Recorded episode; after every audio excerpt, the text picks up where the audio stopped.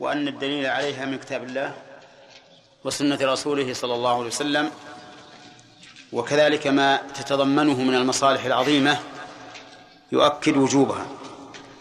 وسبق أنها لا تجب إلا على الرجال دون الإناث ودون الصغار، وسبق أنها تجب على القول الراجح على العبيد لعموم الأدلة، وسبق أيضا أنها تجب للصلوات الخمس سواء كانت مؤدات أو مقضية على القول الراجح. وسبق لنا أن العلماء اتفقوا على أنها من أجل الطاعات وأفضل العبادات، ولكن اختلفوا هل هي سنة أو فرض عين أو فرض كفاية أو شرط، والصحيح أنها فرض عين. قال المؤلف رحمه الله: وله فعلها في بيته. له أي للإنسان، فعلها أي فعل الجماعة في بيته، يعني يجوز أن يصلي الجماعة في بيته ويدع المسجد ولو كان قريبا منه، ولكن المسجد أفضل بلا شك، إنما لو فعلها في بيته فهو جائز. وإذا قلنا بأنها تنعقد باثنين ولو بأنثى فهذا يلزم منه أن يصلي الرجل وزوجته في البيت ولا يحضر المسجد، هذا على كلام المؤلف. واستدل أصحاب هذا القول بأن النبي صلى الله عليه وسلم قال: جعلت لي الأرض كلها مسجدا وطهورا. فالأرض كلها مسجد، والمقصود الجماعة، والجماعة تحصل ولو كان الإنسان في بيته، لكنها في المسجد أفضل. وذهب بعض أهل العلم إلى أن كونها في المسجد من فروض الكفايات، وأنه إذا قام بها من يكفي سقطت عن الباقين، وجاز لمن سواهم أن يصلي في بيته جماعة. وذهب آخرون إلى أنها واجبة في المسجد، يرحمك الله، إلى أنها واجبة في المسجد. أما الذين قالوا بأنها تجوز في البيت مطلقا فاستدلوا بما ذكرت لكم: جعلت للأرض مسجدا وطهورا. وأما الذين قالوا إنها فرض كفاية فقالوا إنها من شعائر الإسلام الظاهرة، وما زال المسلمون يقيمونها في المساجد، ولو تعطلت المساجد ما تبين أن هذه البلد بلد إسلام.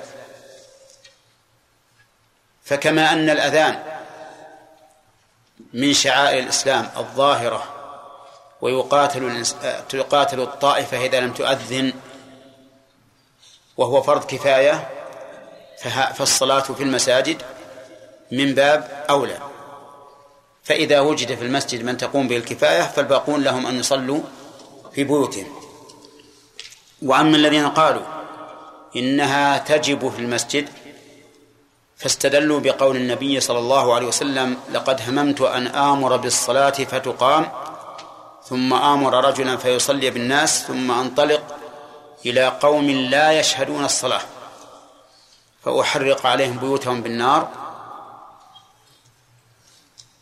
وكلمة قوم جمع تحصل بهم الجماعة، فلو كان يمكن أن يصلوا في بيوتهم جماعة لقال إلا أن يصلوا في بيوتهم، واستثنى من يصلي في بيته، فعلم بهذا أنه لا بد من شهود جماعة المسلمين.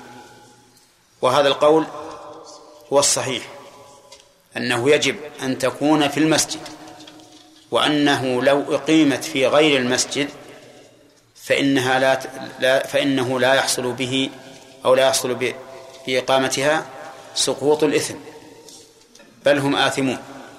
وإن كان القول الراجح أنها تصح وهذا الدليل كما عرفتم دليل واضح. أما القائلون بأنها من شعائر الإسلام الظاهرة فنقول نعم هي من شعائر الإسلام الظاهرة، ومن تمام ذلك أن توجب على كل واحد، لأننا لو قلنا إنها فرض كفاية لكان كل واحد يبقى في بيته ويقول لعل في المسجد من يقوم بصلاة الجماعة. وأما الذي استدل بقوله جعلت الأرض مسجدا وطهورا فلا دليل فيه أصلا، لأن هذا فيه بيان أن الأرض كلها مسجد، وهو من خصائص هذه الأمة بخلاف غيرها، فإنها لا تصلي إلا في الكنائس والصوامع والبيع، لكن هذه الأمة جعلت لها الأرض كلها مسجدا، فليس المقصود بيان أن الجماعة يصح أن تكون في كل مكان، بل بيان أن الصلاة تصح في كل مكان، وهذا لا نزاع فيه. ثم على فرض أنه عام فإنه مخصوص بالأدلة الدالة على وجوب صلاة الجماعة في المساجد.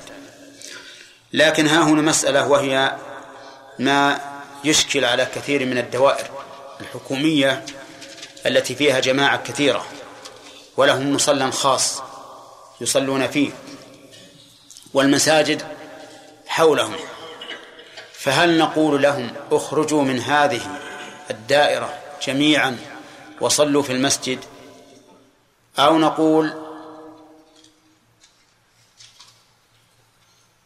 صلوا في مكانكم ولا حرج عليكم؟ الذي نرى أنه إذا كان المسجد قريبا فإنه يجب، نعم، ولم يتعطل العمل فإنه يجب عليهم أن يصلوا في المسجد.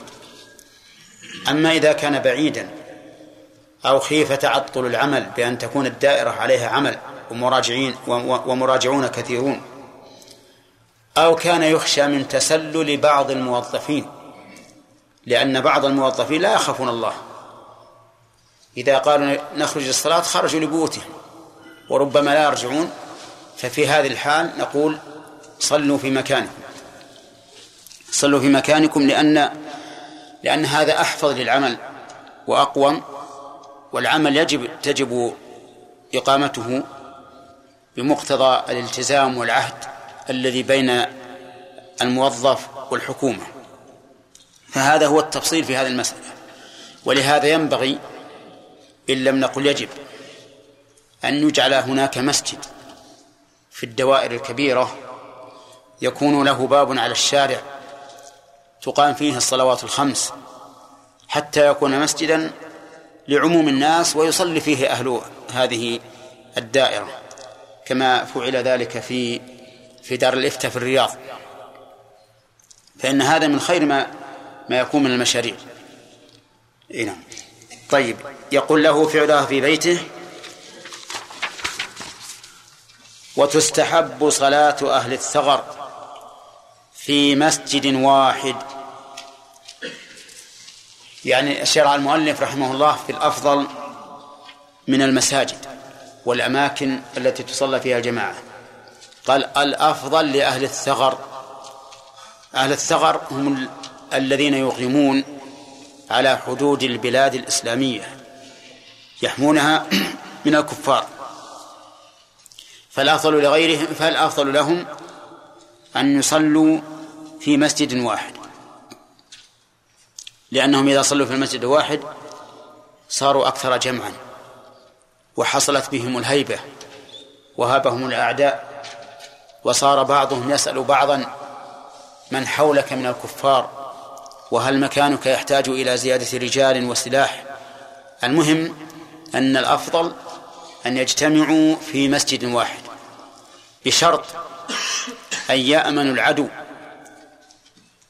فإن كانوا يخشون من العدو إذا اجتمعوا في المسجد الواحد فصلاة كل إنسان في مكانه أولى، لكن مع الأمن الأفضل أن يصلوا في مكان واحد. أما غير أهل الثغر قال والأفضل لغيرهم المسجد الذي لا تقام فيه الجماعة إلا بحضورهم. إذا كان هناك مسجد قائم يصلي فيه الناس لكن فيه رجل انحضر وصار إماما وقيمت الجماعة، وإن لم يحضر تفرق الناس،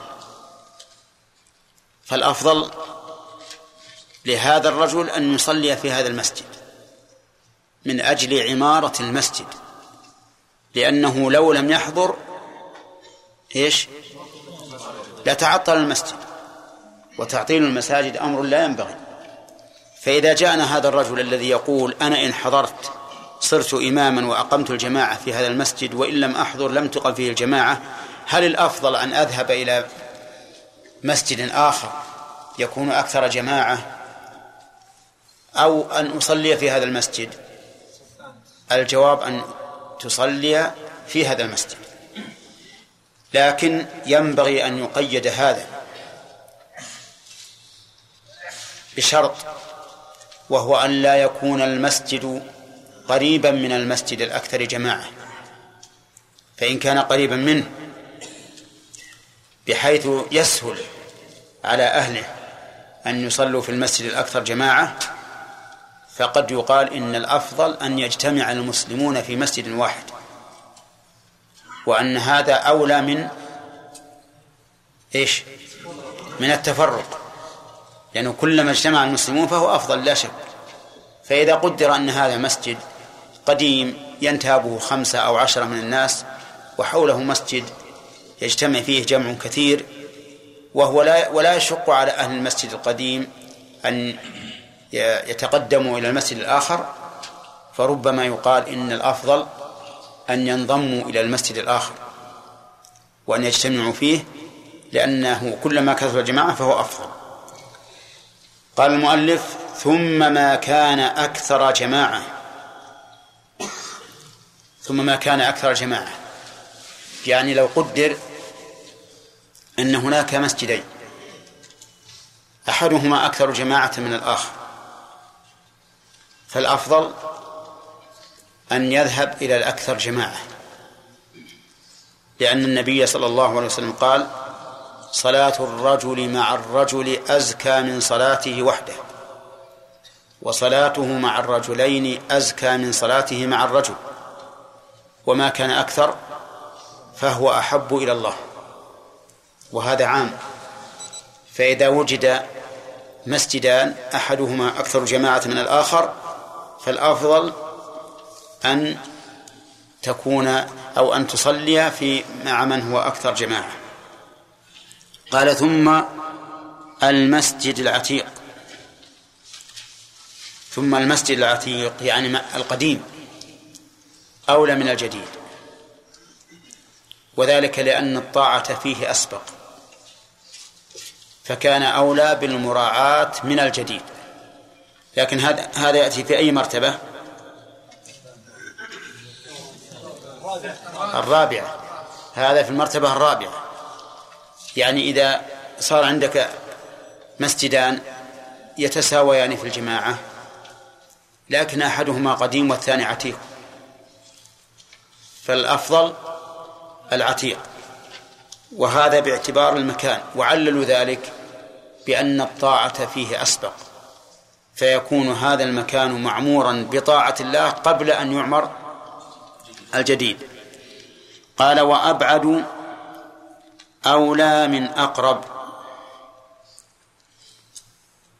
أبعد يعني إذا أو أولى من أقرب، هذا إذا استوى فيما سبق، إذا استوى فيما سبق فالأبعد أولى من الأقرب.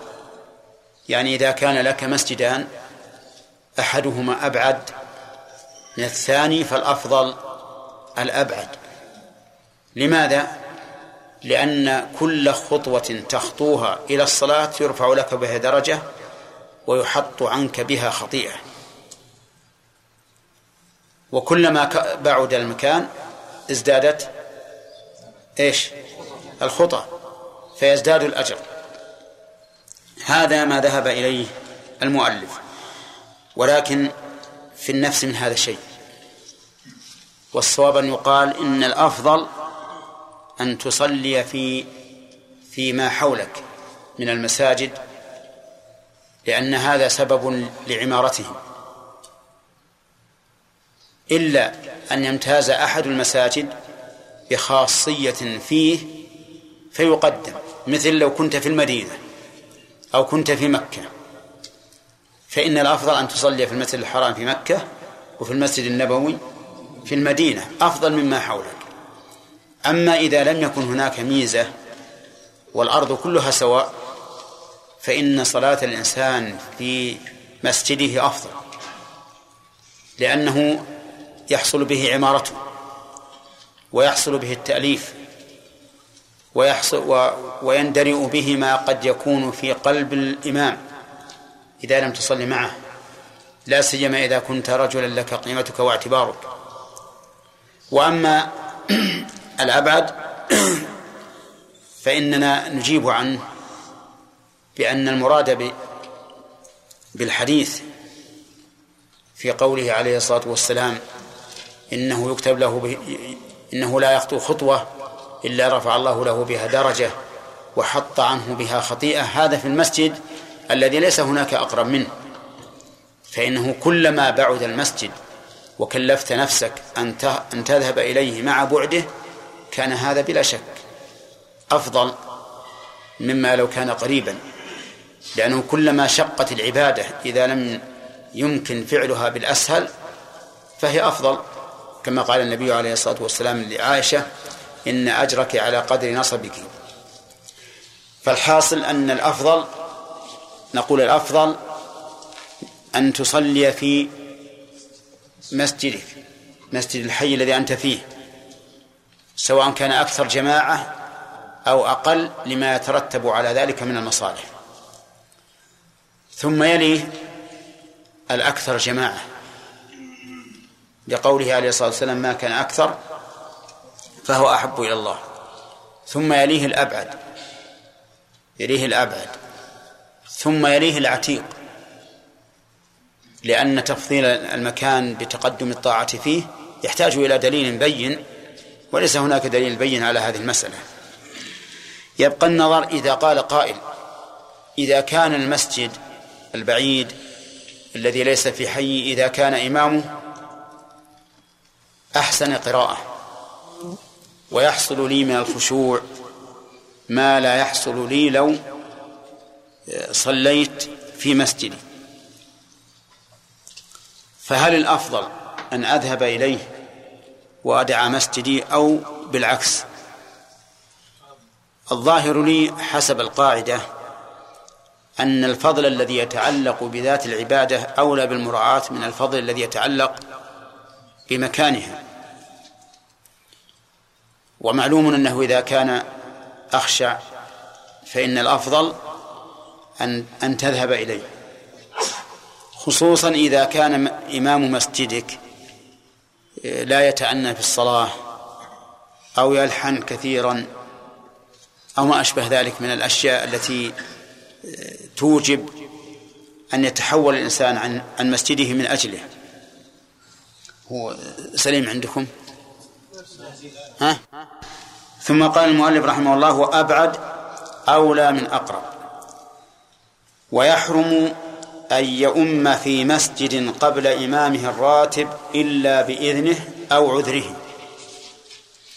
إذا كان المسجد له إمام راتب، يعني مولى من قبل المسؤولين أو مولى من قبل أهل الحي جيران المسجد، فإنه أحق الناس بإمامته، لقول النبي صلى الله عليه وسلم لا يؤمن الرجل الرجل في سلطانه. ومعلوم أن إمام المسجد سلطانه، والنهي هنا للتحريم، فلا يجوز للإنسان أن يؤم في مسجد له إمام راتب إلا بإذن الإمام أو عذره. إذنه إذا وكله توكيلا خاصا أو توكيلا عاما. فالتوكيل الخاص أن يقول يا فلان صلي بالناس. والتوكيل العام أن يقول للجماعة: إذا تأخرت عن موعد الإقامة المعتاد كذا وكذا فصلوا. فإذا أذن سواء كان إذن خاصا أم عاما فإنه يجوز، وإلا فلا. ودليل ذلك أخ نعم لا يؤمن الرجل الرجل في سلطانه. والمعنى أيضا يقتضي ذلك، لأنه لو جاز أن يؤم الإنسان في مسجد له راتب له إمام راتب بلا إذنه أو عذره أدى ذلك إلى الفوضى وإلى النزاع. والإمام لا يحب أن أحد يتقدم في مكانه وهو الإمام الراتب. فإذن عندنا دليل وإيش وتعليل. الدليل الحديث: لا يؤمن الرجل الرجل في سلطانه، والتعليل أنه يؤدي إلى الفوضى والنزاع والعداوة والبغضاء. وقول المؤلف: إلا بإذنه أو عذره. الإذن فهمناه، العذر مثل لو علمنا أن إمام المسجد حصل له مثلا عذر، أصيب بحادث مثلا أو أصابه مرض أو أتاه ضيوف لا يمكنه التعذر منهم أو ما أشبه ذلك. أي المهم أننا علمنا أن الرجل معذور، فهنا لنا أن نصلي وإن لم يأذن، لأن عذره في التخلف عن الحضور أمر معلوم عندنا. طيب، فإن فعل وخالف فهل تصح الصلاة أو لا تصح؟ يعني لو أن أهل المسجد قدموا شخصا يصلي بهم بدون إذن ولا عذر وصلى بهم، فهل تصح الصلاة أو لا تصح؟ في هذا لأهل العلم قولان. القول الأول أن الصلاة تصح مع الإثم، والقول الثاني أن الصلاة لا تصح، أنهم آثمون ولا تصح صلاتهم ويجب عليهم أن يعيدوها. أما الدليل الأول فيقولون إن التحريم، أي تحريم صلاة بدون إذن الإمام أو عذره، ظاهر من الحديث والتعليل. وأما صحة الصلاة فالأصل الصحة حتى يقوم دليل على الفساد.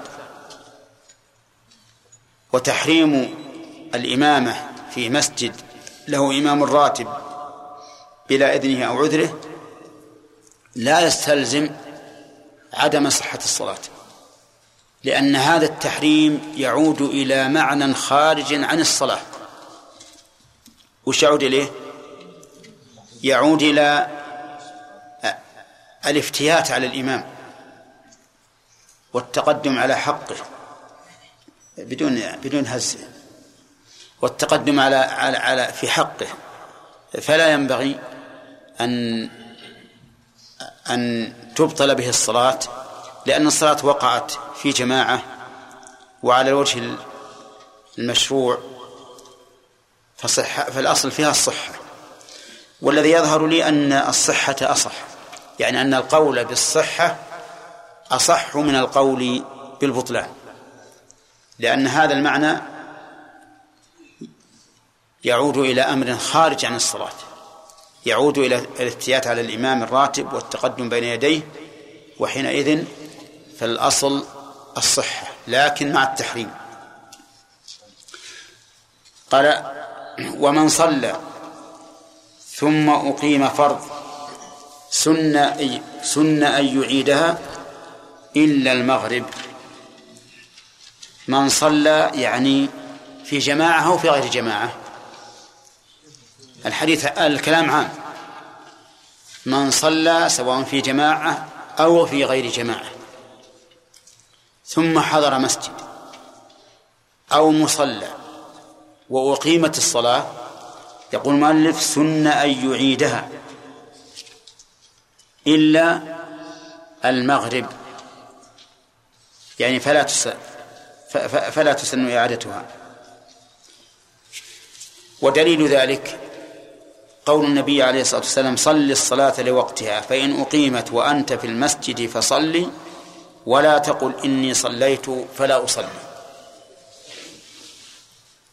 صل الصلاة لوقتها، يعني إذا أخرت الصلاة فصل الصلاة لوقتها، ثم إن أقيمت فصل، ولا تقل إني صليت فلا أصلي.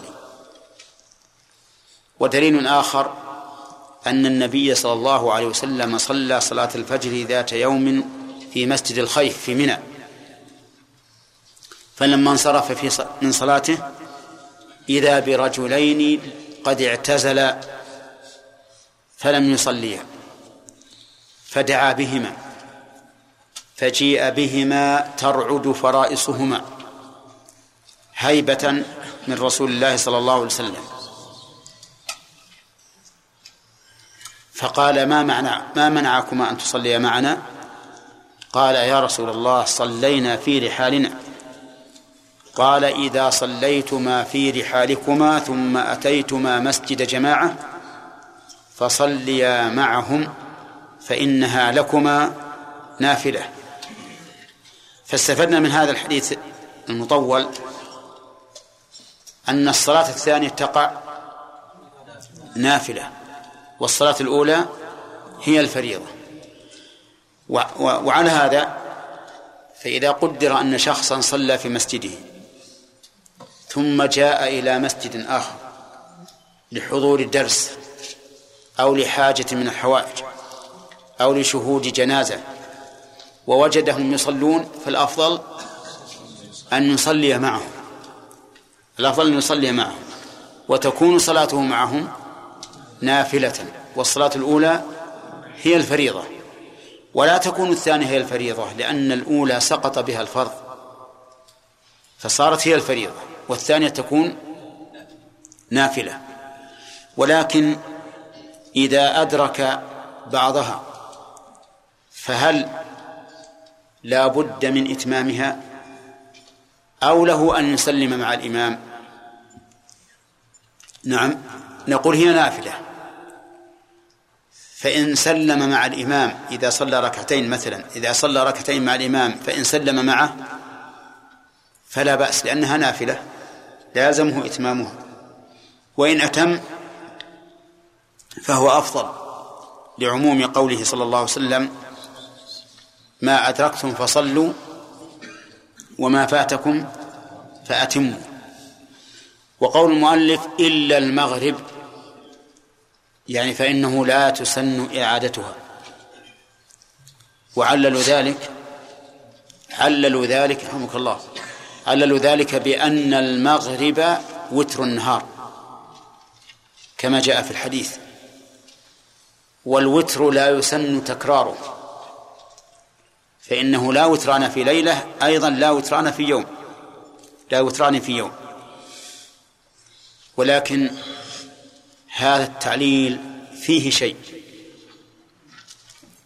فيه شيء، لأنه يمكن أن نقول الفارق بين هذا وبين وتر الليل أن إعادة هذا الوتر له سبب، وهو إقامة الجماعة الثانية، بخلاف وتر الليل فإنه لا يعاد، لكن هذا يعاد من أجل السبب الذي حدث وهو حضور الجماعة. هذا وجه الفرق بين وتر الليل ووتر النهار. الشيء الثاني نقول إن عموم قول النبي صلى الله عليه وسلم: إذا صليتما في رحالكما ثم أتيتما مسجد جماعة فصليا معهم يشمل المغرب، لأن النبي صلى الله عليه وسلم لم يستثني شيئا، وبهذا صار القول الصحيح في هذه المسألة أنه يعيد حتى المغرب، لأن لها سببا، وهو إقامة الصلاة مرة ثانية في هذا المسجد. فإن قال قائل: هل يسن أن يقصد مسجدا للإعادة، بمعنى أنه إذا صلى مع في جماعة مبكرة وهو يعلم أن هناك جماعة متأخرة، هل يسن أن يذهب إلى المسجد للإعادة؟ الجواب: لا يسن، لأن ذلك ليس من عادة السلف، ولو كان هذا من أمور الخير لكان أول الناس فعلا له من الصحابة السلف، ولا كانوا يفعلون هذا. لكن إذا كان هناك سبب استوجب أن تحضر إلى المسجد، فإذا حضرت وأقيمت الصلاة فصل معهم فإنها نافلة. ونأخذ من هذا الحكم الشرعي أن للشرع نظرا في توافق الناس وأتلافهم وعدم تفرقه، لأننا طالبنا هذا أن يعيد الصلاة من أجل أن يكون مع المسلمين، لا يدخل المسجد ويبقى وحده ويقول أنا صليت. نقول: صل مع المسلمين فإن هذا أفضل، حتى يكون مظهر الأمة الإسلامية مظهرا واحدا لا تختلف فيه، ونخلص من هذا إلى أن ما يفعله بعض الناس في قيام رمضان إذا صلوا 10 ركعات خلف إمام يصلي 20 ركعة تجدهم يجلسون ويدعون الإمام، حتى إذا شرع في الوتر قاموا فأوتروا معه، فإن هذا عمل خلاف ما دلت عليه السنة، وخلاف ما كان السلف يتحرونه من موافقة الإمام في اجتهاداته. وإذا كان الصحابة رضي الله عنهم وافقوا عثمان في زيادة الصلاة في نفس ركوعاتها، فكيف بزيادة صلاة مستقلة؟ الصحابة رضي الله عنهم تابعوا عثمان حينما أتم الصلاة في منى، فإن المعروف من سنة الرسول صلى الله عليه وسلم وسنة أبي بكر وسنة عمر وسنة عثمان 8 سنوات أو 6 سنوات من خلافته أنهم كانوا يصلون في منى 2 ركعة، وفي آخر خلافة عثمان صار يصلي 4، حتى إن ابن مسعود رضي الله عنه لما بلغه ذلك استرجع وقال: إنا لله وإنا إليه راجعون، فجعل هذا أمرا عظيما. ومع ذلك كانوا يصلون خلفه 4 ركعات مع إنكارهم عليه، كل هذا من أجل درء الخلاف، حتى قيل لابن مسعود: يا أبا عبد الرحمن، كيف تصلي مع عثمان 4 ركعات وأنت تنكر هذا؟ فقال: إن الخلاف شر. وهذا هو الصحيح، هذا هو الذي أمر الله به، وأن هذه أمتكم أمة واحدة، أن أقيموا الدين ولا تتفرقوا فيه، إن الذين فرقوا دينهم وكانوا شيعا لست منهم في شيء. الأمة الإسلامية أمة واحدة، وإن اختلفت آراؤها يجب أن يكون مظهرها واحدا لا تختلف، لأن الأمة الإسلامية لها أعداء يعلنون العداوة صراحة، وهم الكفار الصرحة مثل اليهود والنصارى والمجوس والوثنيين والشيوعيين وغيرهم، وأناس أعداء لكنهم يخفون عداوتهم مثل المنافقين، وما أكثر المنافقين في زماننا، وإن كانوا يتسمون باسم غير النفاق كحزب معين مثلا، لكنهم منافقون طوائف تختلف لها أسماء وأشكال، لكن المسمى واحد، كلها حرب على الإسلام وعلى أهل الإسلام. لذلك يجب على أهل الإسلام أن يكونوا أمة واحدة. ويؤسفنا كثيرا أن نجد من الأمة الإسلامية المتفتحة من تختلف في أمور يسوق فيها الخلاف، لكن الخلاف فيها لا يصل إلى اختلاف القلوب، فإن الخلاف فيها موجود في عهد الصحابة، ومع ذلك بقيت قلوبهم متفقة.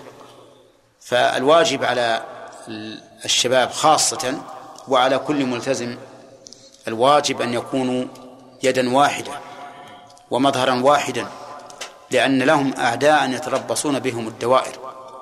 ونعلم جميعا أن التفرق أعظم سلاح يفتت الأمة ويفرق كلمتها، حتى إن من القواعد المشهورة عند الناس أنك إذا أردت أن تنتصر على أحد فاحرص على على التفرقة بينهم، لأنهم إذا اختلفوا صاروا سلاحا لك على أنفسهم.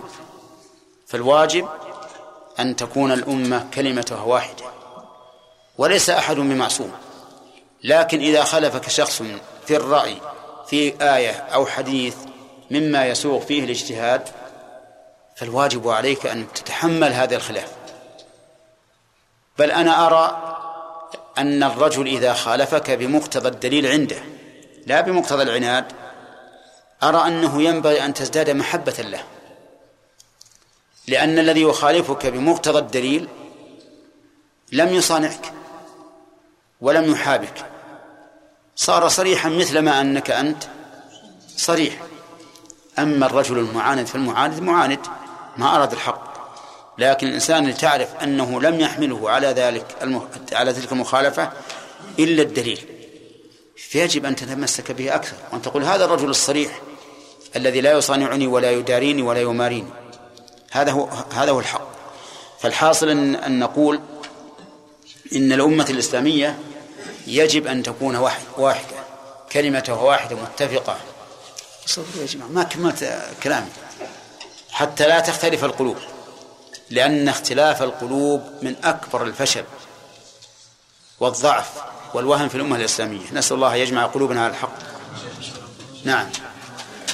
لو إنسان صلى في مسجده ثم أراد أن يذهب إلى مسجد جماعة أخرى للدرس مثلا، نعم، إيش؟ ترى جماعة قد يصلوا الآن، نعم، هل يدخل خارج المسجد أو يدخل؟ أيهما الذي الأولى؟ أن يدخل، الأولى أن يدخل، لا يحرم نفسه.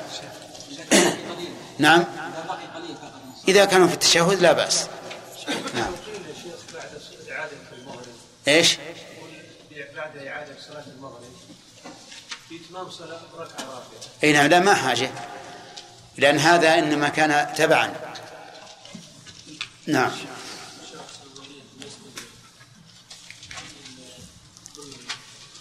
ها؟ إيش؟ استدنا يا شيخ حتى المسجد أبعد أنه خاصين يجوز الإسلام الحديث.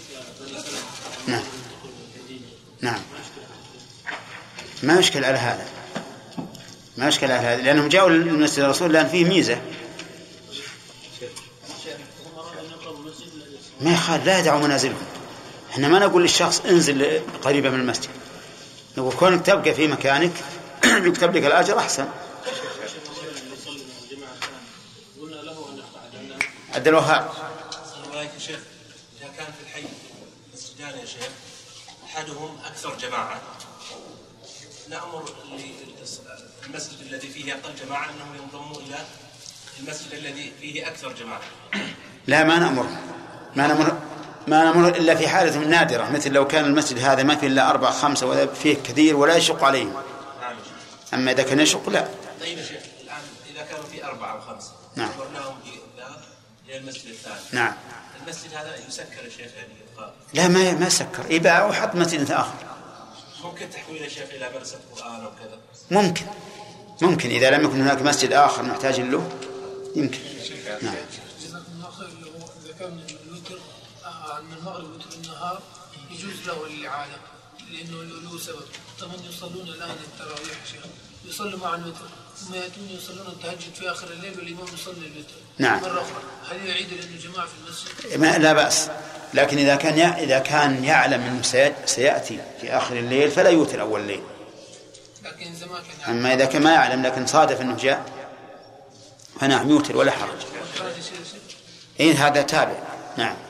شيخ نحن قلنا في بعض الأفعال الذي في صلاة النهر مثلا قلنا النظر تلفت في صلاة النهر لا يجوز، لأن الإنسان لما أوجبها على نفسه أصبحت واجب. وش صلاة النهر؟ من قال هذا؟ نحن قلنا أم أنت قلت؟ أما نحن ما قلنا. يا شيخ قررنا بالأول صلاة النافلة نفل حتى في أثنائها لك أن تتركها. لا قلنا يعني إذا دخل فيها يعني لا يخل بأركانها. لا ها يعني معناه إنه إما يأتي بها تامة الأركان ولا يتركها. نعم. يا شيخ والإنسان إذا صلى مع إمام الآن ألزم نفسه بها وألزم نفسه بالإمام، لما دخل فيها أصبح ملزم بإمام. نعم. لماذا نقول يا شيخ يعني يجوز له أن يقطعها؟ نعم يجوز أن يقطعها حتى مع الإمام لأنها نافلة. أصبح الآن بنص الحديث فإنها لكما نافلة. بس مطالب الآن بمتابعة ما يخالف، هو مطالب، لكن كون الرسول يصرح بأنها نافلة حتى مع الإمام، قال صلي معهم فإنها لكما نافلة.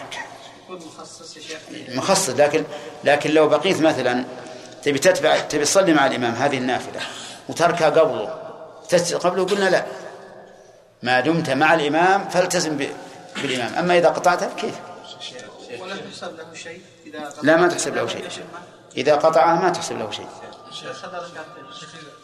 لا تحسب ركعتين. نعم. دخلت مسجد يا شيخ مصلي جماعة وأدركت في التشهد الأخير وأنا ما أدري إنه في التشهد الأخير فسلم، وأنا أدري في مسجد آخر إنه الآن ما أقامه. نعم. أسلم وألحق بالمسجد. إذا كان تقطعها وتلحق بالمسجد الثاني أو تقلبها نفلا وتكمل ركعتين تروح المسجد الثاني أفضل يا شيخ. الأفضل أن إذا كانك تخشى أنك ما تدرك المسجد الثاني من أول الصلاة فاقطعها، وإن كان معك وقت فاجعلها نافلة وصل ركعتين. يقال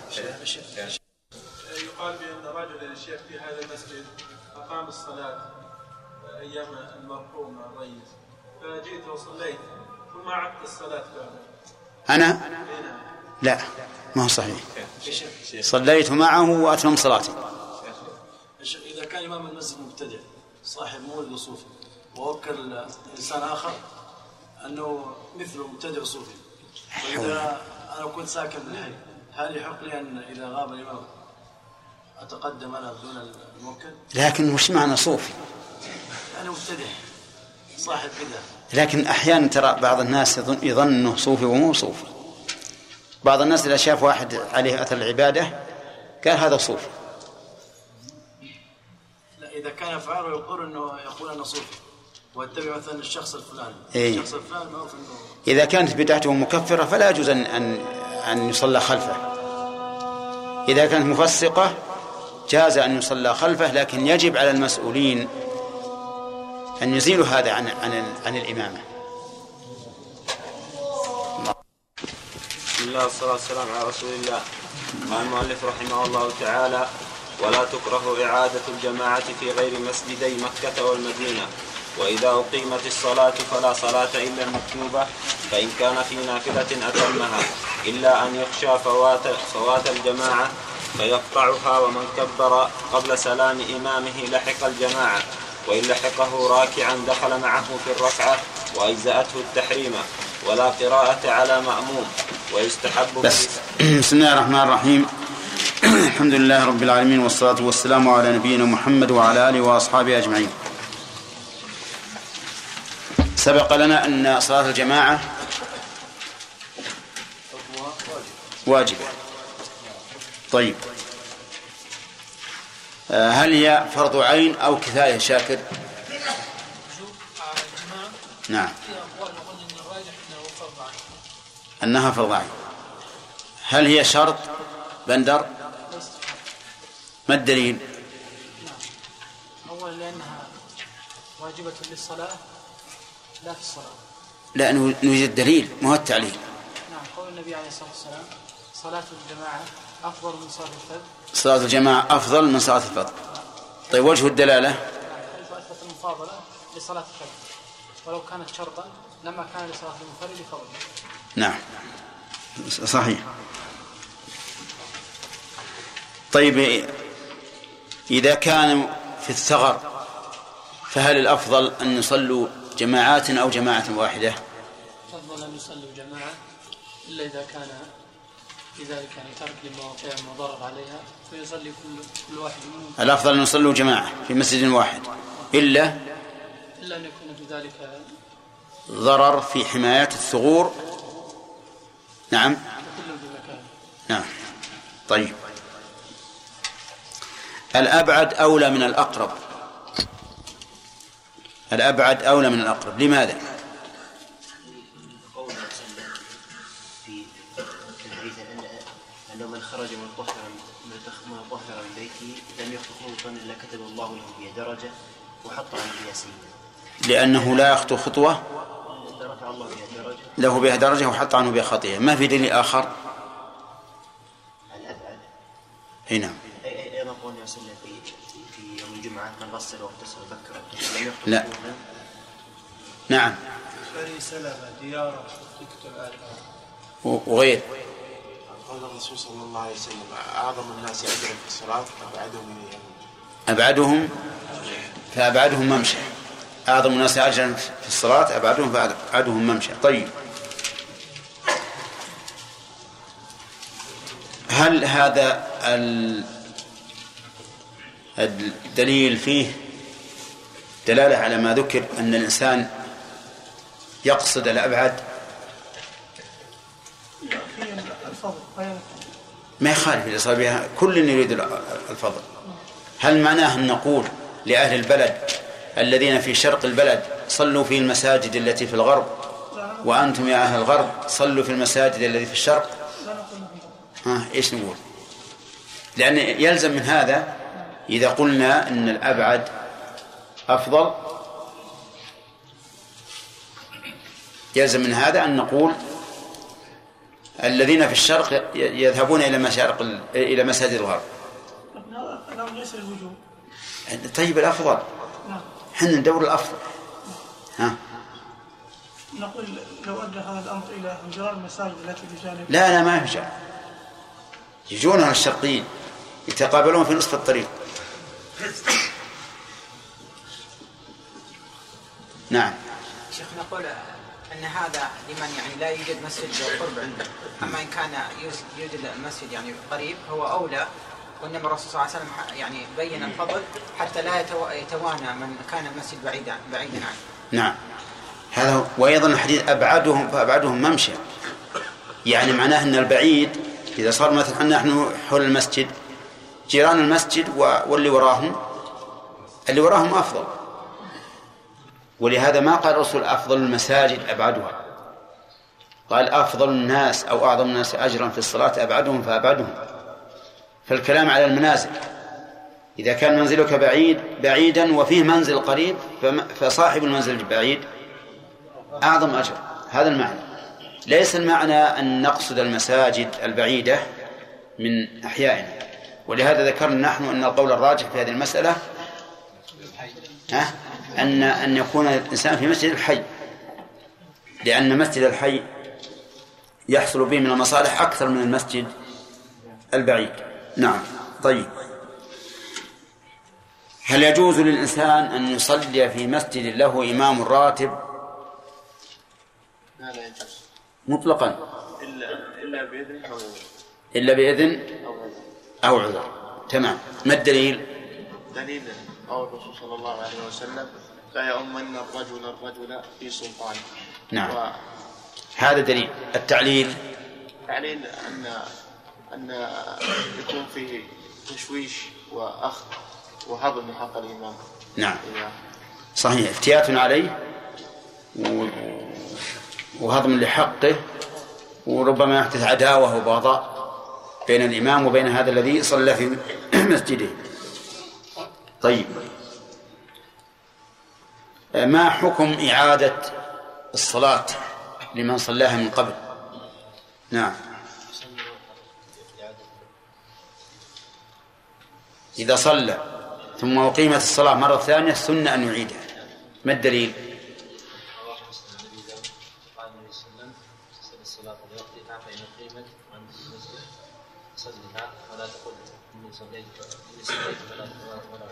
طيب وغيره؟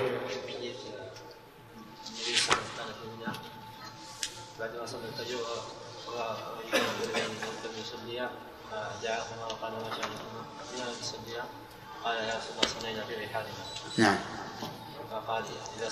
إذا صليتما في رحالكما ثم أتيتما مسجد جماعة فصليا معهم فإنها لكما نافلة. طيب وقفنا أظن هذا. قال المؤلف رحمه الله إلا المغرب أخذناها. طيب المغرب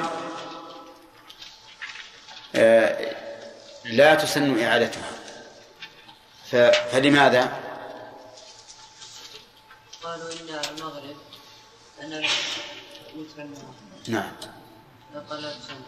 والوتر لا يكرر. الوتر لا يكرر. طيب ولكن الصحيح أن تسن إعادة المغرب كذا لعموم الحديث، لعموم الحديث، حديث أبي ذر وحديث الرجلين اللذين تخلفا عن صلاة الفجر. الصحيح أن المغرب تسن إعادته، ولكن إذا أعيدت فهل يتمها المعيد؟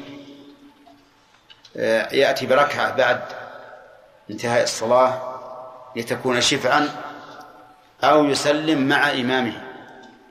ذكرنا أن قول الراجح أن يسلم مع إمامه، لأن هذه إعادة للصلاة وليست مستقلة.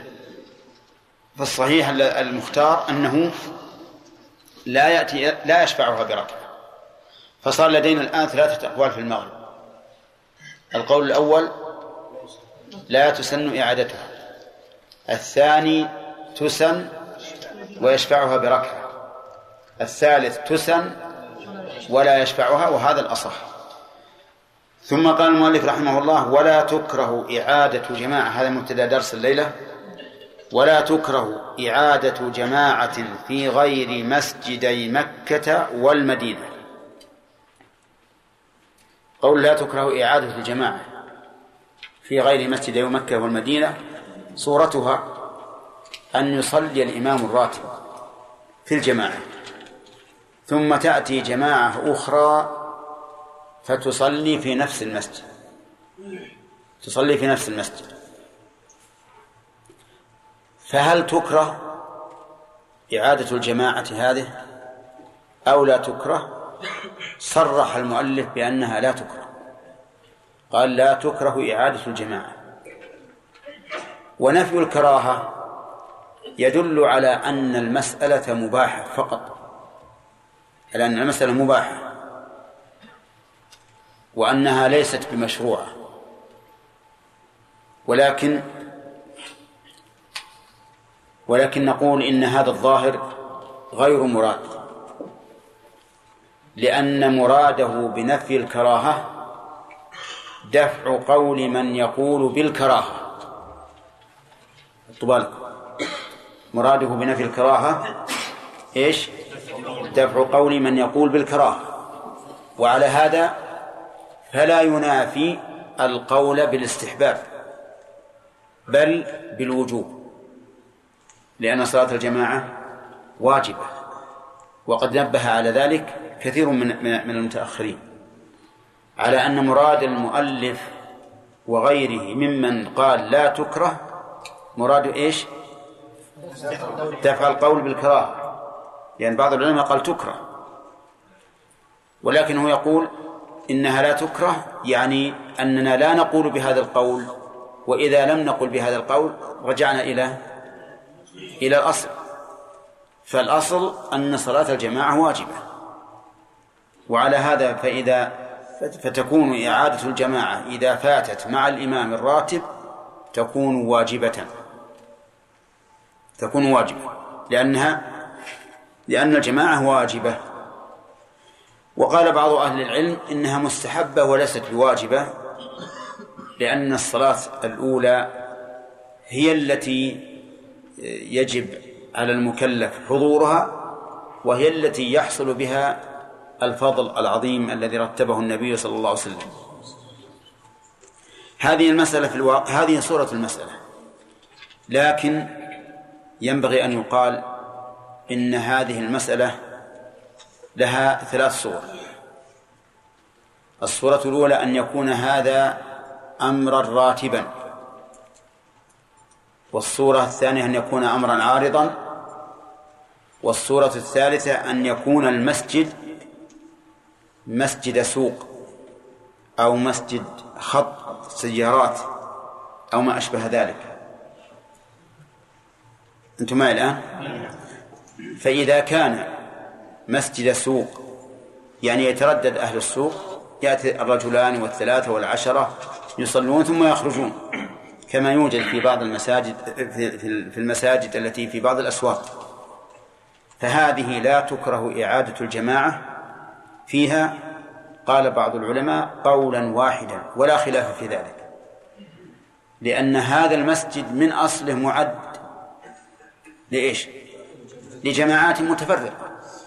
لجماعات متفرقة ليس له إمام راتب يجمع الناس، فلا تكره إعادة الجماعة فيه قولا واحدا.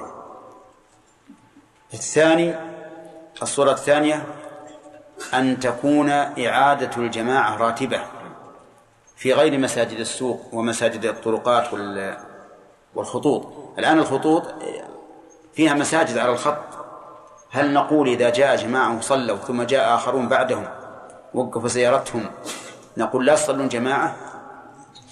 لا، ما نقول، بالاتفاق نقول صلوا، لأن هذا المسجد لم يعد لجماعة مخصوصة معينة، بل معد لكل من جاء يصلي جماعة. الصورة الثانية أن يتخذ ذلك راتبا، بمعنى أن يكون في المسجد جماعتان دائما، الجماعة الأولى والجماعة الثانية، فهذا لا شك أنه مكروه، لأنه بدعة لم يكن معروفا في عهد النبي صلى الله عليه وسلم وأصحابه، ومن ذلك ما كان معروفا في المسجد الحرام سابقا. المسجد الحرام سابقا قبل أن تتولى السعودية عليه كان فيه أربع جماعات، كل جماعة لها إمام الحنابلة يصلي بالحنابلة، إمام الشافعية يصلي بالشافعية، إمام المالكية يصلي بالمالكية، إمام الأحناف يصلي بالأحناف، وما عدد يقول لو تبطل صلاة الحنبلي خلف إمام الشافعي مثلا، ما عاد هل يقولون بهذا أو لا، المهم إنه معروف أنت من الحنابلة قال نعم، قال روح مع الباب الثاني هناك جماعتهم، أنت من الشافعية روح مع الباب الثاني هذاك جماعتهم، هكذا كانت، يسمونه هذا مقام الشافعي، هذا مقام المالكي، هذا مقام الحنبلي، هذا مقام الحنفي، معروف. لكن جزاه الله خيرا الملك عبد العزيز لما استولى على مكة قال لا يمكن، هذا تفريق الأمة، معناه أن الأمة الإسلامية متفرقة في مسجد واحد وهذا لا يجوز، فجمعهم على إمام واحد. إذن نقول إذا اتخذت إعادة الجماعة سنة راتبة فإن ذلك يكره، إن لم نقل إنه حرام. لماذا؟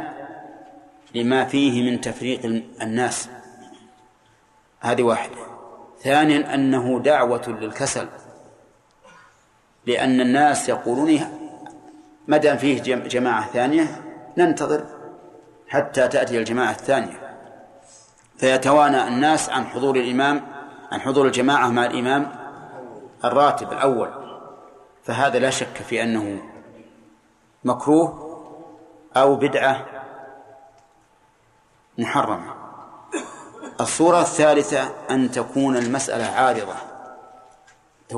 عارضة، يعني الإمام الراتب هو الذي يصلي بجماعة المسجد، لكن أحيانا يتخلف رجلان أو ثلاثة أو أكثر لعذر، فهذا هو محل الخلاف، هذا محل الخلاف.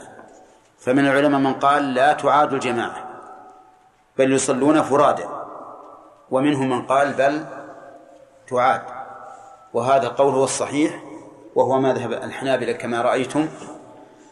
ودليل ذلك أولا حديث أبي بن كعب أن النبي صلى الله عليه وسلم قال صلاة الرجل مع الرجل أزكى من صلاته وحده، وصلاته مع الرجلين أزكى من صلاته مع الرجل، وما كان أكثر فهو أحب إلى الله. وهذا نص صريح في أن صلاة الرجل مع الرجل أفضل من صلاته وحده. ولو قلنا لا تقام الجماعة لازم أن نجعل المفضول إيش؟ فاضلا، وهذا خلاف النص. ثانيا أن الرسول صلى الله عليه وسلم كان جالسا ذات يوم مع أصحابه، فدخل رجل بعد أن انتهت الصلاة فقال من يتصدق على هذا فيصلي معه فقام أحد القوم فصلى مع الرجل، وهذا نص صريح في إعادة الجماعة بعد الجماعة الراتبة، حيث تطلع النبي عليه الصلاة والسلام إلى من يصلي مع هذا الرجل. وقول من قال إن هذا صدقة، وإذا صلى اثنان في المسجد وقد فاتهم الصلاة فصلاة كل واحد منهما واجبة، نقول إذا كان يؤمر بالصدقة ويؤمر من قد صلى أن يقوم فيصلي مع هذا الرجل، فكيف لا يؤمر من لم يصلي أن يصلي مع هذا الرجل؟ إذن فالقول الصواب بلا شك أن صلاة الجماعة في هذه الحال مشروعة بأمر النبي صلى الله عليه وسلم وبعموم حديث أبي بن كعب صلاة الرجل مع الرجل أزكى من صلاته وحده، وصلاته مع الرجلين أزكى من صلاته مع الرجل، وما كان أكثر فهو أحب إلى الله. طيب، فصارت هذه المسألة لها ثلاث صور. الصورة الأولى أن يكون هذا المسجد ليس له إمام راتب، وإنما هو مسجد شارع، سوق، أو مسجد خط سيارات، كل من جاء دخل وصلى، فإن إعادة الجماعة في هذا المسجد نعم لا تكره بالاتفاق. الصورة الثانية عكس هذه المسألة، وهي أن تعاد الجماعة ثانية على وجه الاستمرار على وجه الراتب، فهذه أقل أحوالها أن تكون مكروهة. نعم. الصورة الثالثة أن تكون عارضة في غير مساجد الطرقات والأسواق، فهذه محل الخلاف، والصحيح أنها سنة، بل لو قيل بالوجوب لكان أقرب. وقول المؤلف في غير مسجدي مكة والمدينة، يعني في غير المسجد الحرام ومسجد النبي صلى الله عليه وسلم، فتكره إعادة الجماعة فيهما، تكره إعادة الجماعة فيهما. قالوا لئلا يتوانى الناس عن حضور الصلاة مع الإمام الراتب، ولكن هذا التعليل لو أخذنا به لانطبق على المساجد، على المسجدين نعم وغيرهما على حد سواء، ولهذا كان القول الثاني في هذه المسألة هو الصحيح، أن إعادة الجماعة لا تكره لا في المسجدين ولا في غيرهما، وأن المسجد الحرام والمسجد النبوي كغيرهم في حكم إعادة الجماعة. وعلى هذا فإذا دخلت المسجد الحرام وقد فاتتك الصلاة مع الإمام الراتب أنت وصاحبك فصلي جماعة ولا حرج، هذا هو الصحيح. فيكون قول المؤلف في غير مسجد مكة والمدينة يكون هذا قولا مرجوحا، والصواب أن مسجدي مكة والمدينة كغيرهما لا تكره فيهما إعادة الجماعة. ثم قال المؤلف رحمه الله وش عند آدم؟ ما ذكر بيت المقدس. أي نعم، آدم يقول لم يذكر بيت المقدس، وصدق، ولهذا ذهب بعض أهل العلم إلى ما ذهب إليه آدم بأن بيت المقدس كالمسجدين تكره فيه إعادة الجماعة، لأن بيت المقدس أحد المساجد الثلاثة التي تشد إليها الرحال.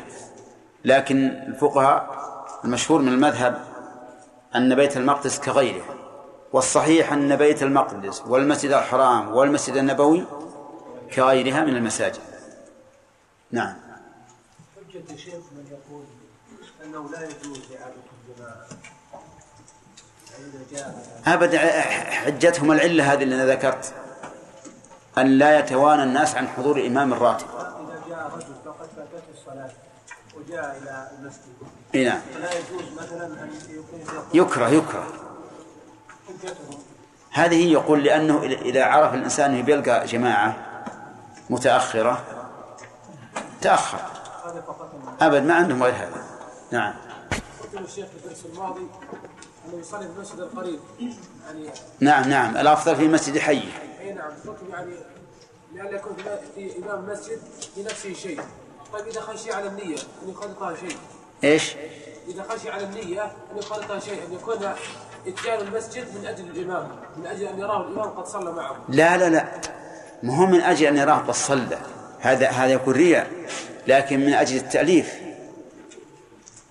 حتى لا يكون في قلب الإمام شيء مهب في قلبه شيء عليه لأنه ما صلى، لا لأنه قد يقول أنه ما صلى معي لأنه مثلا ما يراني أهلا للإمامة أو في شيء في الدين، فيحمل عليه الحقد. عرفت؟ نعم. صلى الله عليه يستدلون كذلك بأن النبي صلى الله عليه وسلم أتى إلى المسجد في يوم فوجد أن الجماعة قد صلوا، فذهب إلى بيته وجمع بأهله وصلى بهم. من هو؟ النبي صلى الله عليه وسلم. النبي؟ الله المستعان، الله المستعان. يعرف الحديث جيد. هذا روي عن ابن مسعود، وروي عنه أيضا شيء آخر خلاف ذلك نقله صاحب المغني، قال إنه روي عن ابن مسعود إعادة الجماعة في المسجد، فيكون عنه في ذلك روايتان. وأيضا ابن مسعود إن صح عنه هذا فليس بالدليل، لأن كلام الرسول صلى الله عليه وسلم مقدم عليه. ثم إن هذه قضية عين، ما قال يا أيها الناس إذا فاتتكم الجماعة فصلوا في بيوتكم. ربما يخشى أنه لو صلى في المسجد وله الإمام قال هذا صاحب رسول الله صلى الله عليه وسلم ما صلى خلفي، إذن فيه شيء. وربما إنه إذا رآه الناس وهو ابن مسعود يصلي بعد صلاة الجماعة قالوا إذن ما دام هذا ابن مسعود توانى وتأخر فنحن من باب أولى. فقضايا الأعيان لها أحوال وقرائن توجبها، بخلاف دلالة الأقوال، أقوال واضحة. ما يقال يا شيخ أنه لم يجد جماعة فذهب إلى البيت لأنه سيجد جماعة، ما ندري، ولهذا قضية عيد يحتمل هذا أيضا نص. والله إليك بعض العلماء يستدلون بتقديم الصورة الثالثة كما يقصد الحرم قديما أنه يشابه نصف الذراع، هذا الاستدلال صحيح؟ يعني كل واحد له إمام. والله على كل حال ما في مسجد ضرار، لأن الحنبلي ما هو رايح يصلي وراء الشافعي في ذلك الوقت، ما في مسجد ضرار. لكن لا شك أن التفريق للمسلمين سبحان الله، ما هو كلهم مسلمون، ليش نقول أنت هذا شافعي يصلي بمكانك وهذا المكان؟ أنا أدركت الأمكنة لكن ما أدركت الناس يصلون، لكن أدركت الأمكنة يعني محلات يعني قبب أو شبهة مختصة. نعم يا محمد أحمد. إذا كان في جماعتين يعني يكون بالمدارس أقل تكون الأولى نافلة. إيش؟ في جماعتين مدارس مثلا أجعل الأولى نافلة والثانية فرض. وين هو فيه؟ مسجد تقام فيه جماعتين. إيه. تكون الأولى نافلة والثانية فرض. أي نعم. الأولى هي الفرض. تكون الجماعة الثانية أكثر. وليش الصنف الأولى؟ علشان إيش؟ مثلا تكون في المدارس المدرسين يصلون قبل الطلبة. قبل الطلبة. إيه. والطلبة يكون أكثر جماعة. لكن أقول ليش صلي مع المدرسين؟ ولا ما دام إنك ترى صار مع الطلبة صل مع الطلبة. أكون في بعض يراقبون الطلبة. إيه. والله أنا أرى أن الأفضل الأولى لأن لو لم يكن فيها إلا تقديم الوقت تقدم في الوقت. طيب في هذا أوجب لنا سؤال آخر. لو فرضنا أن المسجد صغير وجعلنا الجماعتين راتبتين من أجل صغر المسجد هل يكره أو نقول هذا لحاجة؟ الظاهر هذا لحاجة لا بأس به. يعني لو فرضنا أن المسجد هذا صغير ما يحمل الناس وصار يصلون الجماعة أول ثم يطلعون ثم يجي الجماعة الثانية يعني هذا الظاهر لا بأس به لا الحاجة.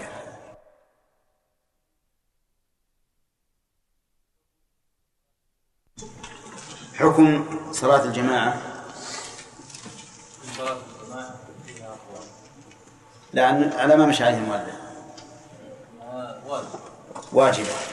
في الدليل الرسول صلى الله عليه وسلم أمر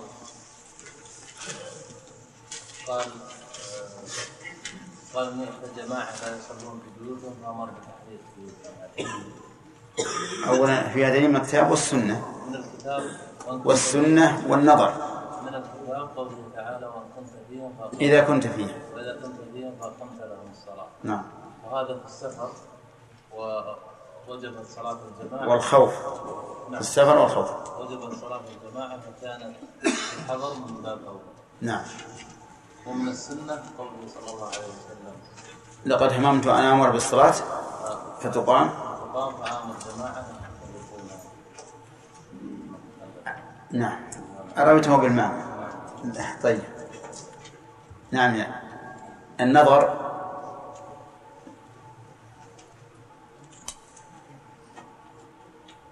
يلا يا أخي هلا نعم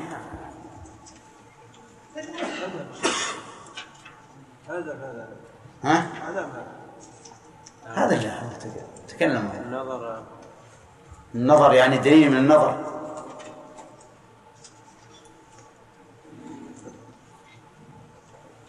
تعرف الدليل النظري؟ لا ما نعرف. أي هذا مشكلة. الدليل النظر مو النظر بالعين. نعم. أنها ركن من أركان الإسلام وأن مشاعر الإسلام ظاهرة وعدم اجتماع أهل البلد إذا لم يجتمعوا. يعني إذا ما حاجة يعني ما يترتب عليها من المصالح. النظر يقول الدليل النظري هو ما يترتب عليها من المصالح التي تقتضي أن تكون فرضا. إحنا ذكرنا 12 فائدة. طيب المؤلف يقول لا شرط فلماذا قال هذا بندر؟ يرد على من قال أن صلاة الجماعة شرط لدفع قول من يقول إنها شرط ما يقال بأنها شرط. قال بذلك الشيخ الإسلام بن تيمية ابن القيم وهي رواية عن الأمر. لا ابن القيم ما نقل عنها. نعم مشهور عن الشيخ الإسلام. طيب دليلهم. نعم استدلوا. نعم دليل القائلين بأنها شرط لهم دليل. نعم ما هو؟ قالوا أن الصلاة واجبة ولا يكون وما يتم الواجبين إلا فهو إن سمع بنا ثم لم يأتي فلا صلاة إلا من عذر. طيب هذا واحد. نعم عبد الرحمن. لا هذا دليل عليه. نعم الصلاة واجبة والرسول صلى الله عليه وسلم وعد أن من لم يحضرها فقالوا إن مدام من ترك واجبة في الصلاة فهي الطاعة. قالوا إن صلاة الجماعة واجبة والقاعدة أن الواجب إذا ترك عمدا بطل ما وجب فيه. طيب الحديث الذي اسلفه النبي صلى الله عليه وسلم هم من حره على ما يتخلفون عن صلاه الجماعه هذه يدل على الوجوب الشرطيه. على كل حال هذا دليل الاعمى المكتوب الناس اوجب عليه ان يلبي اذا سمع النداء ما فيه مخاطره. هذا يدل على الوجوب. نحن نريد الدلاله على الشرطيه. طيب الذين قالوا إنها ليست بشرط أي نعم. أن النبي عليه الصلاة والسلام قال إن صلاة الجماعة تقبل صلاة الفجر ب27 درجة. كونه جعل الفضل دليل على صحته. نعم. فإن الباطل لا يكون فيه فضل. نعم. أحسن. طيب والجواب عن قولهم إنها واجب. وأنها الجماعة واجبة للصلاة وليست واجبة في الصلاة. ليست واجبة فيها بل هي واجبة لها مثل السترة كالأذان. فإنه لو لم يؤذن للصلاة لو صلى بلا أذان صلاته صحيحة أو صلى بلا إقامة صلاته صحيحة مع الإثم. طيب يقول المؤلف إنه يجوز أن يصلي الإنسان الجماعة في بيته. نعم أي نعم. ما دليله؟ لا صلاة الجماعة صلاة الخمس.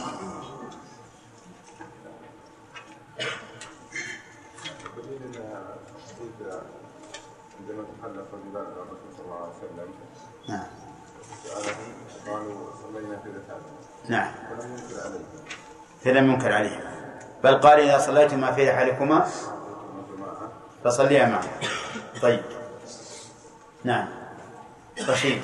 نعم استدلوا أيضا بقوله صلى الله عليه وسلم جعل في الأرض مسجدا وطهورا. نعم الأرض كلها مسجد وركوز الجبل.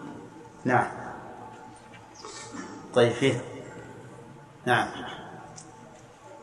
الصلاة الجماعة أحسن من صلاة الفجر 27 درجة والجماعة يعني في البيت وغير البيت وفي المسجد. طيب صح. يقول مقصود الجماعة وقد حصلت صلاة الجماعة أفضل من صلاة الفرد. نعم طيب الرد عليه ما أحمد في قول القول الثاني أنه لا يجوز أن يفعلها في البيت بل لا بد أن يفعلها في المسجد. فما هو الدليل؟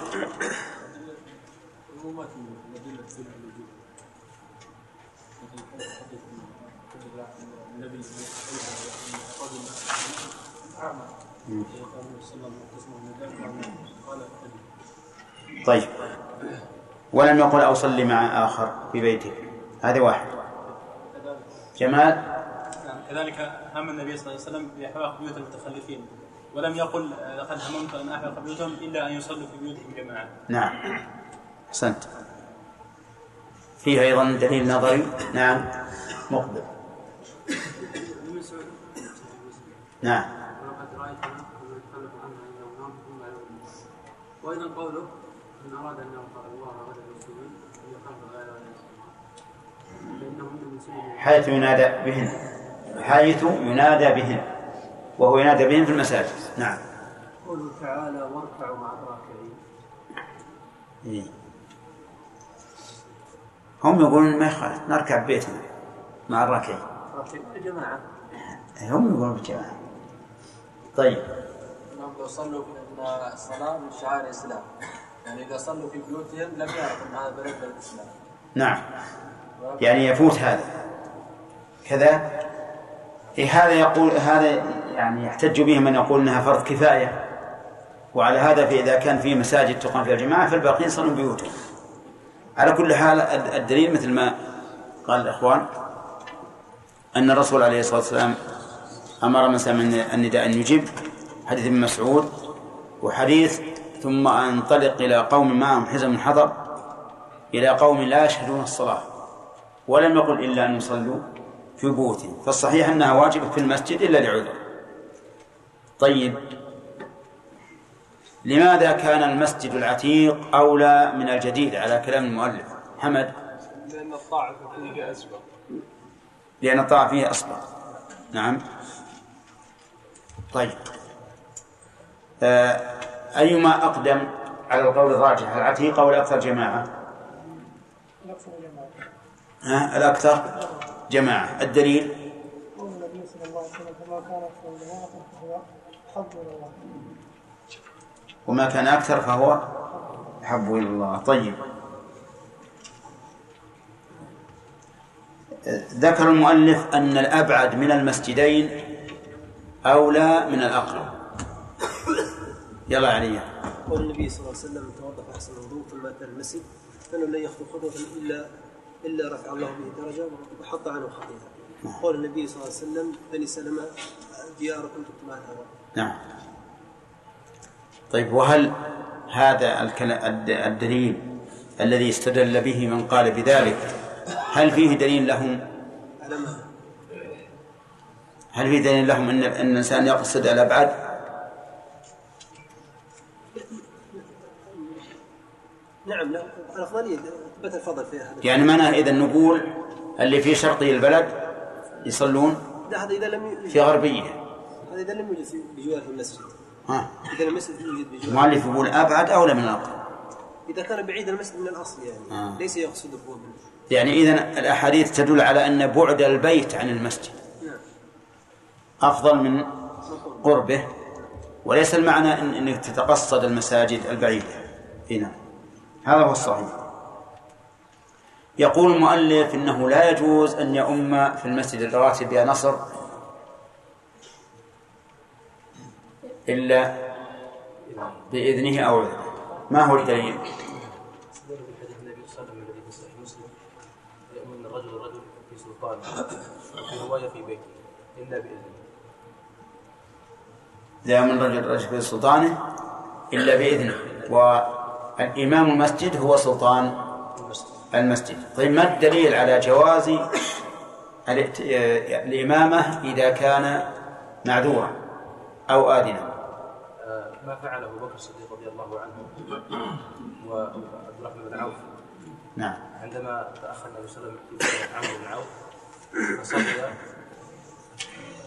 ولم ينتظر النبي صلى الله عليه وسلم. أما الإذن فالرسول عليه الصلاة والسلام أذن لأبي بكر أن يصلي بالناس بحال مرض. طيب المؤلف رحمه الله استثنى من إعادة الجماعة، استثنى صلاة، فما هي وما التعليل؟ إعادة الجماعة في نفس المسجد؟ لا، إعادة الجماعة لمن صلى ثم أقيمت الصلاة فيسن أن يعيد الجماعة. استثنى المؤلف صلاة واحدة، فما هي وما تعليلها؟ المغرب. أيوة. والتعليل؟ التعليل قال أنها وتر النهار. نعم. ولا وتران في ليلة. الوتر لا يكرر. الوتر لا يكرر. طيب. لكن هذا فيها. طيب ما خل بس أنت لا عاد جزاك الله خير. يلا هذا. أي نعم. هل هناك قول آخر باستحباب إعادة الصلاة ولو المغرب؟ هل فيه قول أن تستحب إعادة الجماعة حتى المغرب؟ ما دليل هذا القول؟ قال حديث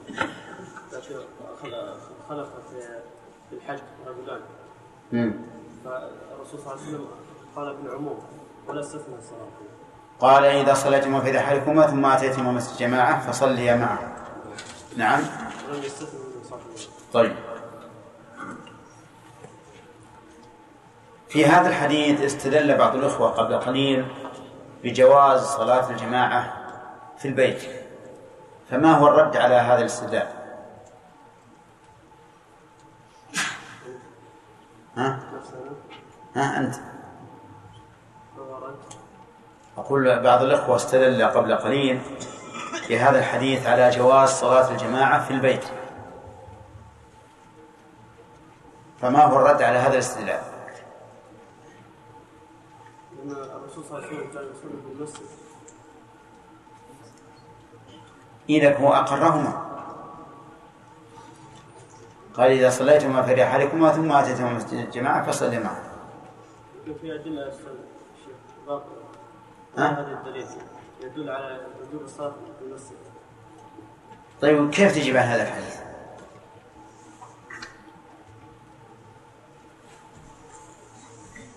السلامة.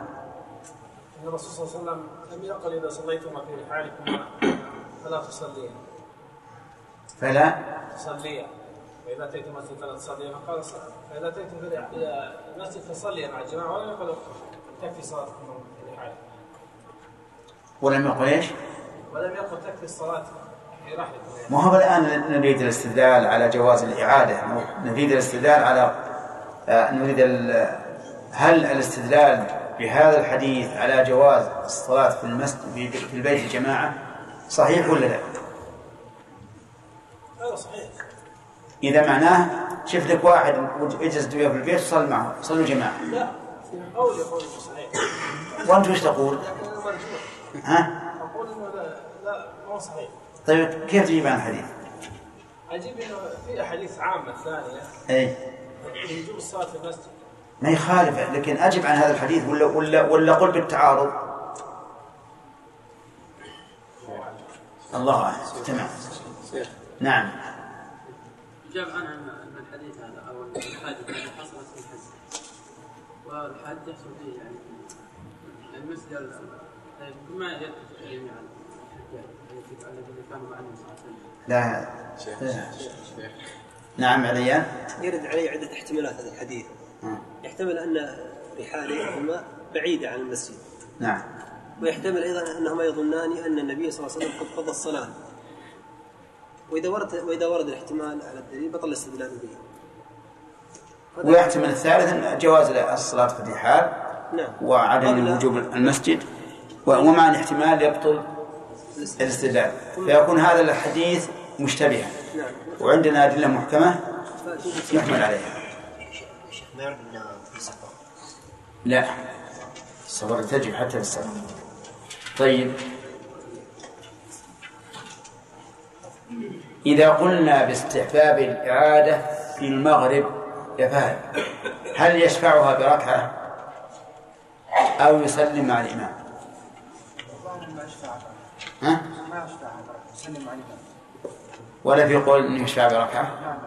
ها؟ في قول إنه يشفع بركعة. يعني في قول أنه يشفع بركعة لئلا يتكرر الوتر، وفيه قول ثاني أن يسلم مع الإمام لعموم فصلي معهم.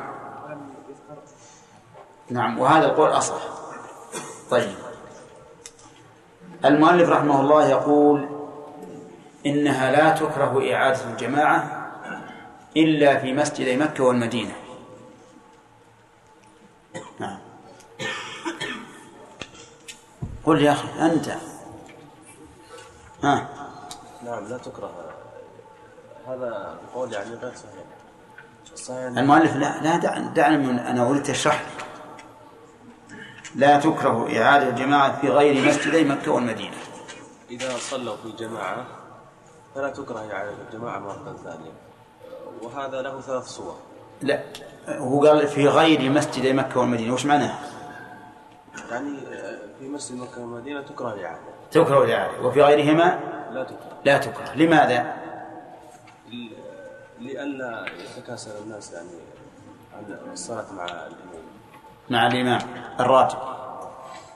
طيب هل التفريق بينهما وبين غيرهما وجيه ولا غير وجيه؟ غير وجيه، ما على يعني المساجد واحدة، ما بين المساجد واحدة. نعم هذا الصحيح أنه لا فرق. طيب ذكرنا أن إعادة الجماعة تنقسم إلى أقسام. نعم يا حسن. تنقسم إلى ثلاثة أقسام. إما أن تكون عادة راتبة، وإما أن تكون طارئة، وإما أن يكون المسجد مسجد طريق أو مسجد سوق. نعم. ما في مسجد طريق ومسجد سوق ولا يعني خلاف في جوازه. أن من دخل صلوا جماعة، كل من دخل صلى. طيب. وأما في مسجد خلاف بعكسه، المسجد اللي دخل عادة أو راتبة فهذه أقل أحوالها الكراهة. نعم. وأما الطارئة ففي خلاف، والصحيح أنها تجب. نعم، أنها تستحب أو تجب. طيب. إذا كان مسجد السوق إمامرات. نعم. له إمامرات مسجد السوق. إذا كان له إمامرات فنقول هو كغيره. نقول هو كغيره. يكون حكمه أنه إن اتخذ راتب في حيث يجعل له جماعتان هو مكروه. أظن نأخذ درس جديد. نعم. بدليل يا شيخ على استثناء مكة والمدينة. نعم. أن النبي صلى الله عليه وسلم حينما دخل رجل الذي لم يصلي قال من يتصدق على هذا. نعم. فيعني يدل على مشروعية الجماعة في مسجد المدينة. نعم. يعني يدل على أن استثناء المؤلف المدينة فيه نظر. نعم. قال المؤلف رحمه الله تعالى: وإذا أقيمت الصلاة فلا صلاة إلا المكتوبة. إذا هذا الكلام هو لفظ حديث أخرجه مسلم من حديث أبي هريرة رضي الله عنه أن النبي صلى الله عليه وسلم قال: إذا أقيمت الصلاة فلا صلاة إلا المكتوبة.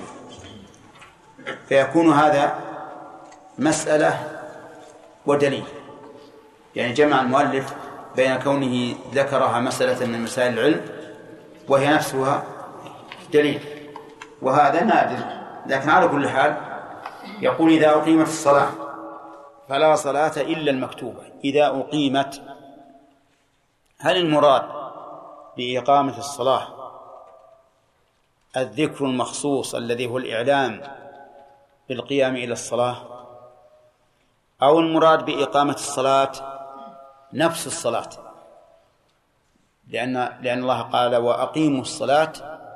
ومن المعلوم أن إقامة الصلاة هو فعلها، والمراد إذا فعلت الصلاة، يعني إذا شرع الإمام في الصلاة فلا صلاة إلا المكتوبة. في هذا قولان لأهل العلم الذين شرحوا الحديث، فمنهم من يقول إن المراد بإقامة الصلاة أي شروع الإمام في الصلاة، ومنهم من قال المراد بالإقامة الذكر المخصوص الذي يراد به الإعلام بالقيام إلى الصلاة، وهي الله أكبر الله أكبر. وعلى هذا القول هل المراد الشروع في الإقامة أو المراد انتهاء الإقامة؟ يعني يكون معنى قول الرسول صلى الله عليه وسلم: إذا أقيمت، أي إذا شرع المؤذن في الإقامة، أو إذا أقيمت أي إذا تمت الإقامة، لأنه لا يصدق على الفعل، لأن الشيء إذا علق بشيء فإنه لا يتم حتى يتم ذلك الشيء. فإذا أقيمت لا تستق الإقامة إلا على تمام الإقامة، لا تستق إلا على تمام الإقامة. وعلى هذا فيكون المعنى: إذا انتهى المقيم من إقامة الصلاة فلا صلاة إلا المكتوبة. فهذان ثلاثة أقوال: القول الأول أن المراد بإقامة الصلاة الشروع فيها، يعني تكبيرة الإحرام، والقول الثاني أن المراد بالإقامة ابتداء الإقامة التي هي الإعلام بالقيام إلى الصلاة، والقول الثالث أن المراد انتهاء الإقامة. وهذا القول قريب من القول بأن المراد بذلك الدخول في الصلاة، وإن كان الإمام قد يتأخر عن إتمام الإقامة إما بتسوية الصفوف أو بحدوث عذر الله أو ما أشبه ذلك. إنما هذه ثلاث أقوال، ولكن إذا عرفنا الحكمة من النهي أمكننا أن نحدد المراد بالإقامة. الحكمة من النهي هو أن لا يتشاغل الإنسان بنافلة يقيمها وحده إلى جنب فريضة تقيمها الجماعة، لأنه يكون حينئذ مخالفا للأمة من وجهين: الوجه الأول أنه في نافلة والناس في فريضة، والثاني أنه يصلي وحده والناس يصلون جماعة. فإذا عرفنا الحكمة من النهي أمكننا أن نحدد المعنى في قوله إذا أقيمت الصلاة. فنقول من المعلوم أن الإنسان لو شرع في النافلة بعد أن يبدأ المقيم في الإقامة فإنه لن ينتهي منها غالبا إلا وقد شرع الناس في صلاة